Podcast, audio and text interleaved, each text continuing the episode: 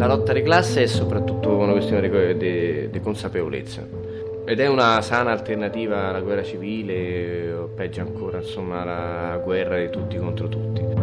Io non accuso il soffio di burrasca che ha riappiccato la fiamma del mio petto, preso d'assedio e poi tenuto stretto, e poi la resa più dolce che conosca. Io non rimpiango il volo della mosca che contro il vetro spinge le ali al sole, che come Icaro brucia perché vuole toccar lampade accese, portarsi il fuoco in tasca. Esco tra voi la luce nelle mani, sorrido, parlo e dico cose futili.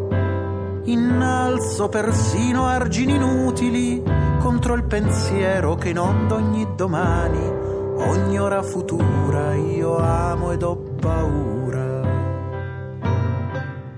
Uscirà tra non molto il libro di giochi e di quiz sulla lingua italiana preparati da Valeria Della Valle e da Giuseppe Patota, gli stessi autori del Salvalingua, di Viva il congiuntivo e di Piuttosto che, le cose da non dire, gli errori da non fare, tutti pubblicati da Sperlin e Kuffer.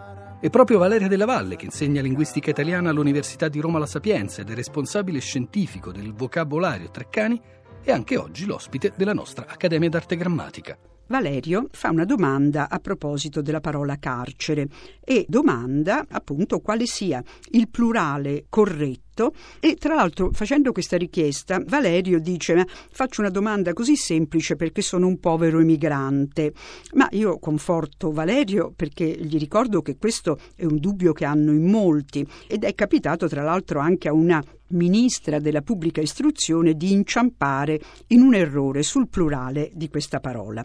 Vediamo come stanno le cose. La parola carcere, che deriva dal latino carcer maschile, è stata usata anticamente nella lingua italiana sia al maschile il carcere sia al femminile la carcere e in questo caso forse anche questo femminile per attrazione del sinonimo la prigione.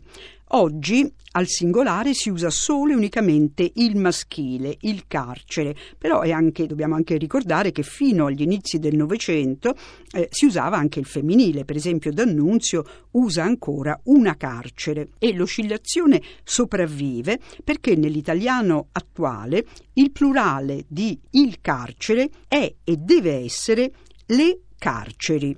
Evidentemente questo femminile plurale che cos'è? È nient'altro che l'eredità di quando la parola era femminile anche al singolare.